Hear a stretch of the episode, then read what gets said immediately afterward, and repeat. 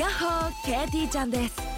FM 横浜ポッドキャストから第1第3第5木曜日に配信。聞いてる？思い込み激しこ日々の生活でも思い込みが激しめな私 KT ちゃんが普段どんなことを考えているのかを探っていくトレジャープログラムです。FM 横浜ポッドキャスト KT ちゃんがお送りする聞いてる？思い込み激しこよろしくね。FM Yokohama 84.7畠山みゆきです。カール南沢です。はい、今日もお疲れ様でした。お疲れ様でした。リスナーの皆さんもありがとうございました。あのメッセージもね、読んでますよ。ありがとうございまありした。がとうございます。裏ベリンのお時間です。さあ、今回はうん裏ヒッツボックスおー裏ヒッツボックスねとでもはい、うん申しましょうか。放送内本編で今回かけた、えーナンバーですね。シャーリーンの愛はかげろうのようにに関して、改めてカールさんからちょっといろいろお話を伺いたいなと思うんですけれども、はい。はい、これ本当ね、はいあの本編本編というかエンディングでも言いましたけど、はい。数奇な運命をたどった曲なんですよ。というのはええそもそもはいこれって別にシャリンのために書かれた曲じゃないんですよね。違うんですね。そうんうんうう。ん、で、あのかなり、はい。えー重い内容だっていう話しましたけど、もうんうんうんもともとはねランディ・クロフォードなんですよ。あ、もともとがランディ・クロフォードなんだ。ランディクロフォードがこの曲を歌ったんですよああ、そうなんですか。はい、うん76。年に。はいはいはい。えーで、まあ、要はノノンヒットソングなんですよね。まあ、多分アルバムの中の一曲なんですけど、で、まあ、かなりね、あの、わ若い頃にいろいろやんちゃして、あの、いろんなことをうん経験してきたと。悪いこともいいことも。うん、で、えーただ、今、人生を振り返ってみても、I've never been to me だと。まだ自分自身にはたどり着いてないんだよと。あ been to ってね、ーはい。まあ自分自身に、まあ要は自分自身をまだ発見できてないんだよみたいなね、うんうんうん意味だと思うんですけど、はい。そういう曲なんですよ。いや、これがもうね、知らなかったんですよ。だからまあうん当時ランディ・クロフォードって、まあ、まあ、ジャズ、R&B シンガーでしたけど、はい。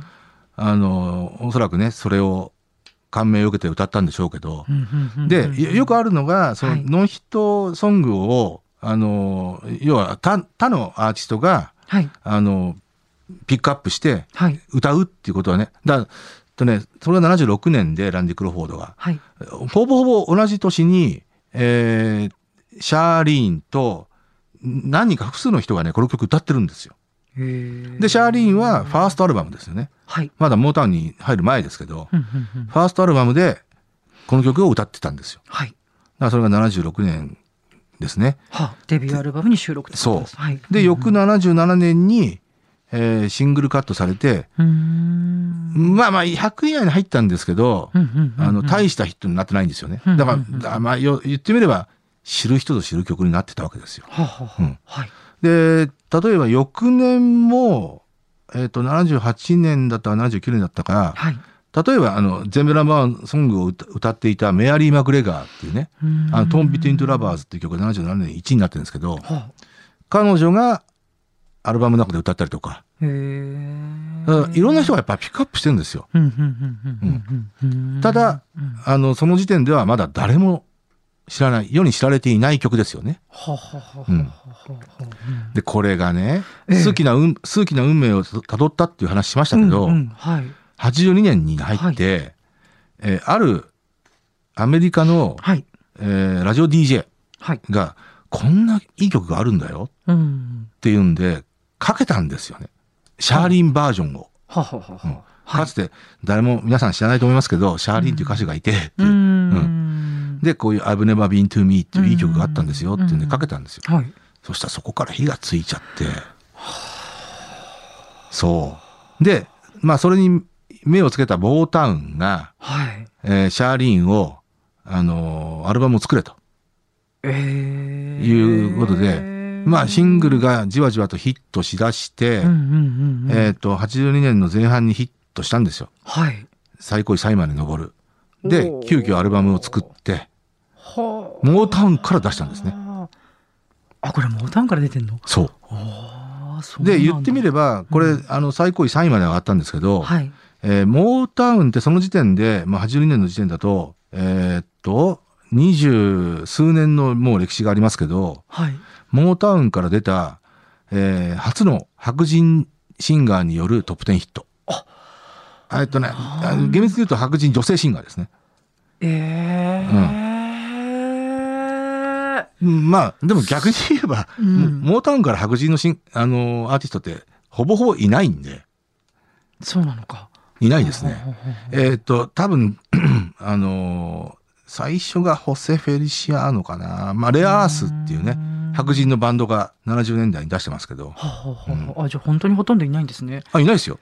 まあ、基本はやっぱアフロアメリカンの、ね、うん。うん。あの、レベルなんで、このシャーリーのなんかねこの可憐な感じっつうのはなんかモータウンから出てる感じがちょっとね。あ、可憐な感じを受けると思うんですけど、うん。これはまたね、あの、多分ね、シャーリーンがこの曲を歌ったっていうのは、シャーリーン自体がうん。10代で、あそうなんだ。あの、例えば、10代、実はね、10代で結婚してるんですよ。で、なおかつ離婚してるんですよ。うん。うん。うん。うん。なおかつうん。おそらくですよ。うん。おそらくですけど、わかんないですけど、あの、歌詞の中にもアンボンチルドレンっていう歌詞がありますけど、そういう経験もしてんじゃないかな。あー。だから、10代で、あのーなんていうの、じね、じ人間が、あの60歳ぐらいまでに、あの、経験することを経験しちゃったんですよね。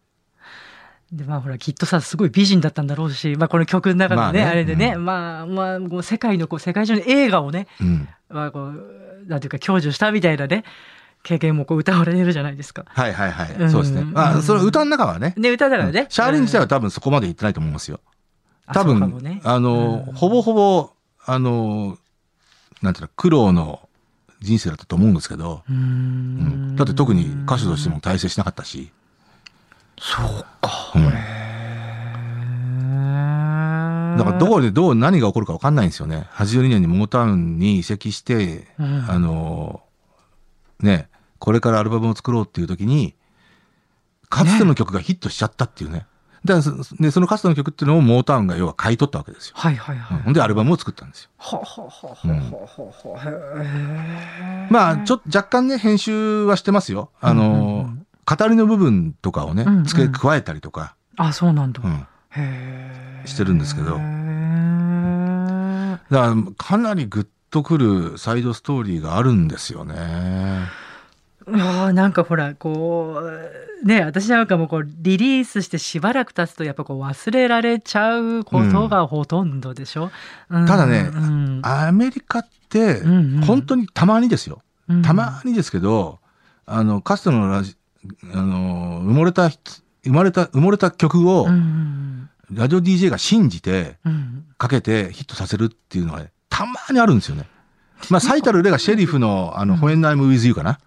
80年代前半ぐらいの誰も知らない曲をう、ん88年ぐらいだったかな。うん。どっかのラジオ DJ がえひたすらかけたらしいんですよ。ええこんないい曲ねえよっつって。うんそしたら、全米ナンバーになっちゃったんですよ。あそうただ面白いのは、うんその時にシェリフっていうグループはうんもう解散してていなかったっていうね。んうんんだけど曲が一人歩きして。はあまあまあ本当にごくたまにですよ。かなりレアケースですけど。まあでしょうね。うんシャーリーンはそのパターンですね。へえ、そう思うと本当こうラジオ DJ もさうん。ほん本当にそういうこうさそうね。だから信念を持って、ねえあのーうんかけてるってことですよね。だってほらこれ変な話こうやってる方はさいいと思ってやってると思うけどさ、うん。もうまあ諦めちゃうっていうかねうんかもしれないけど、そこを掘り起こして。そうね。これでもね、僕ね、よく覚えてるんですけどう、ん。えっ、とね、82年に入ったぐらいにトップ40に入ってきて、はい。えーピークが83月か4月ぐらいだったんですよ。はい。最高位3位まで上がって、上がったのが。はい。で、これ自分でも、自分の経験をお話ししますけど、あの、僕ね、バラードソングにはね、ほぼほぼ、あの、反応しないんですよ。あそうですか、あの、まあまあまあ、はいあの、いい曲だな、ぐらいな。うんうんうん。やっぱり僕、ダンサブルな曲が好きだったんで、ああ、そうかそうか。うん。うんはいはい。ええ世の中すべてがダンスミュージックだったらよかったのになっていうアホみたいなことを考えてたんで、そうかそうか。はい。えーななんだけど、シャリーンのこの曲はね、うんちょっとね感動しちゃって、別にそういうサイドうストーリー知らなかったんですけど、だうん、うんな、なんだかすごく心に来る曲だなっていう。でねうん82年の4月に大学に受かったんですよ。はい。で、えっ、とね、中島くんと、えっと、同じ大学受かったんで、中島くんが。はい中野の、中野でなぜか待ち合わせして、うん二人でちょっと祝おうよっていうんでね、えーなさ中野で飯食いに行こうよって話してて、なぜかボーリングやっちゃったんですけど、二人で。はいい。いね。その時に、はい。中野のレコード屋さんで、あ、大学受かったんで、うん何か一枚シングル買っていこううっ。て買ったのがこれなあ、んです。マジで？シャーリーンなんですよあ、マジで？今目の前にあるんですけどね。ははいい。シングルがね。ここれがだから当時買ったもんですよ。あ、そうですか。7インチシングルね。でも、あの、7インチシングルってね、ほぼほぼね、買わないんですよ。あ、そうなの？大体アルバム買ってたんで、ははははははただ7インチをたまにね、あまりにもいい曲が良いとね、買っちゃう時があって、うんうんうんうんあのーこれがそのうちの一つですね。ああそうですか、、はいや私ほら美しい曲だなと思ってたけどこの歌詞知ってからいやいやもっと好きになった。うん。あと、だから、あのね、うん。あの言ってみればね、よくあるあるですけど、うん。あの、この曲を結婚式でかけていいの？っていう、あの、フレディ・ジャクソンのロック・ミート・ナイトを結婚式でかけた時は僕はドヒャーと思いましたけど、あそうなんですか？はい。うん。あれ不倫の曲ですから、あそうなんだ。昔のよしみでロックにしようぜって曲。だからね。それはダメだね、うん、まあまあ、まあまあ。ソウルミュージックってよくありがちですけど。そうかうん。まあ、シャーリーもだから、うん、まあ別にいいんですけど、うーん。この曲をね。いやこれをこう知ってて選ぶんだったらすごい懐が深いなっていう感じだけどね、ただ僕はね、やっぱうん、あの、歌詞の中で僕は、やっぱアンボーン・チルドレンっていう歌詞が非常に感銘を受けたんですけど、こういう言葉も入れちゃうのかと思ってね。びっくりしちゃうよね、だからそういうね、ううんところもね。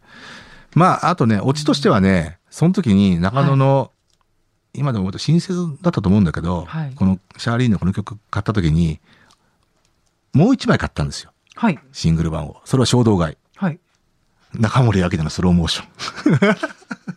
これはもうジャケ買い。あ、これ、ハーモニーデビューシングルだって出たばっかりの頃で、これかと思って、いや私さスローモーションがいい曲じゃんあれそう。もう、もうね、うん、衝動買い。だシャーリーンと中森を買ったっていうね。でもちょっと親和性ある気がするななんか。幸せある？えなんかあるんじゃない？ちょっとこう。うん出会いはスローモーション。あ、そう。その適当かな。うん。あれはでも、ジャケット見たら、100人中の男子は99人買うよね。だろうね。スローモーションのジャケットはもう、うん最強でしたね。どうどんなまあなんかどどれかわかんない。いやいやまあきっとああいう、うん、ああいう感じなんだろうな17歳の中森明菜のドアップですよ。あそれはもーあー そりゃもうだう、よおこんな可愛い子いるんだと本当思ったもん。いやー結構ねそうあれだよこうそういうのってこう苦しいぐらいね、うん。あの少女にとってはねあーこんな風に生まれてきたかったなっていうねああ、そっか、10歳のそういうのあると思うよみゆき少女にとってそういうは。のあると思うよ、ううんん、結構ね憧れと苦しさってまあ、そんな子感が、あの、次から次へと82年はデビューしてきましたからね。そうだよもう次から次へとノックアウトですよ。ですねまあ、もう二十歳、19歳、二十歳の、うんあの、少年なんて、赤子の手をひねれるようなもんですよ。もう、堀ちえみがデビュー、小泉京子がデビュー、石川秀美がデビュー、うん水野公子がデビュー、伊藤沙耶香がデビュー。そんなさ82年はうもう、もう、はいあもうシングル版買ったばっかりでしたよ。そのカールさんも2022年になるとさはい。ほらちっちゃい子の3歳児ぐらいの女の子とお母さんが歩いてくるのを。見てさ。これね、面白いわ。すれ違いざまに泣いちゃうわけでしょ、うん、面白い。うん。すれ違いじゃない。前を歩いてたんですよ。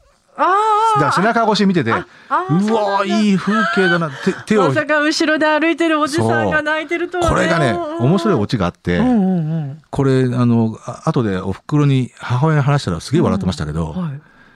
あその女の子がね、はいあの、ノートみたいなの持ってて、うんうん。ずっとこう見てんですよ。うんうん。えあの、鉛筆も持ってて。うん。で、なんか書いてんですよ。うん。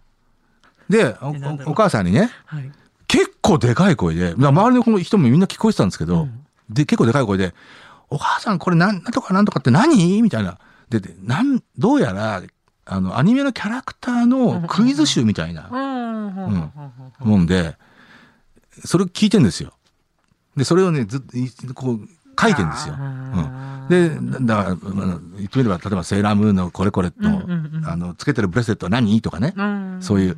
で、お母さんが、あそんなのわかんないわよ、って。はいはいうんうんあの、後で家帰って見てみなさいよ、とか言ってて、うんえーでも何？これ何？わかんないわかんないとか言ってんのよ。知りたいよね。で、これがまた微笑ましいんだよね。そうだね。うん。微笑ましいんだけど、うんお母さんが、まもういいよ言ってあしらってたのね。うんそしたら、女の子が、前にね、二人、たまにいるじゃないですか、あの、街々に警官が立ってるじゃないですか。うんまあ、多分なんかパトロールなのかなんか。うん二人立ってたのね、警官が。うんうんそしたらね、女の子が、お母さんお母さん、うん警官がいるから警官に聞こうよ。もう本当に知りたいんだね。ま 今すでっぐ。かい声で言ってるんですよ。あで、で、お母さんだって分かんないことあったら、お警官に聞けって言ってるじゃない。多分、ほら、うん例えば迷子になったりとかうん、すぐに行くのよっていう、多分、うん。意味言ってたんじゃない？うんそしたらセーラそれーお母さんがもう苦笑いしちゃって、いやいやいや、いや、あの、警官も分かんないと思うよ、とか言ってめ言ってんのよ。そしたら、な、なんでなんで？って、女の子がなんで？聞こうよ。聞こうよって言ってんのよ。どこまでもいい話じゃないですか。でうん。周りの、うん。結構賑やかな商店街だったから、周りの人もみんなね、苦笑いしてたよ。えー、で可愛いなと思って知りたいんだもん。なんで聞けばいいじゃん。うそりゃ女の子聞くよね。うんいやー、本当だ。そんな泣,、うん泣けちゃう。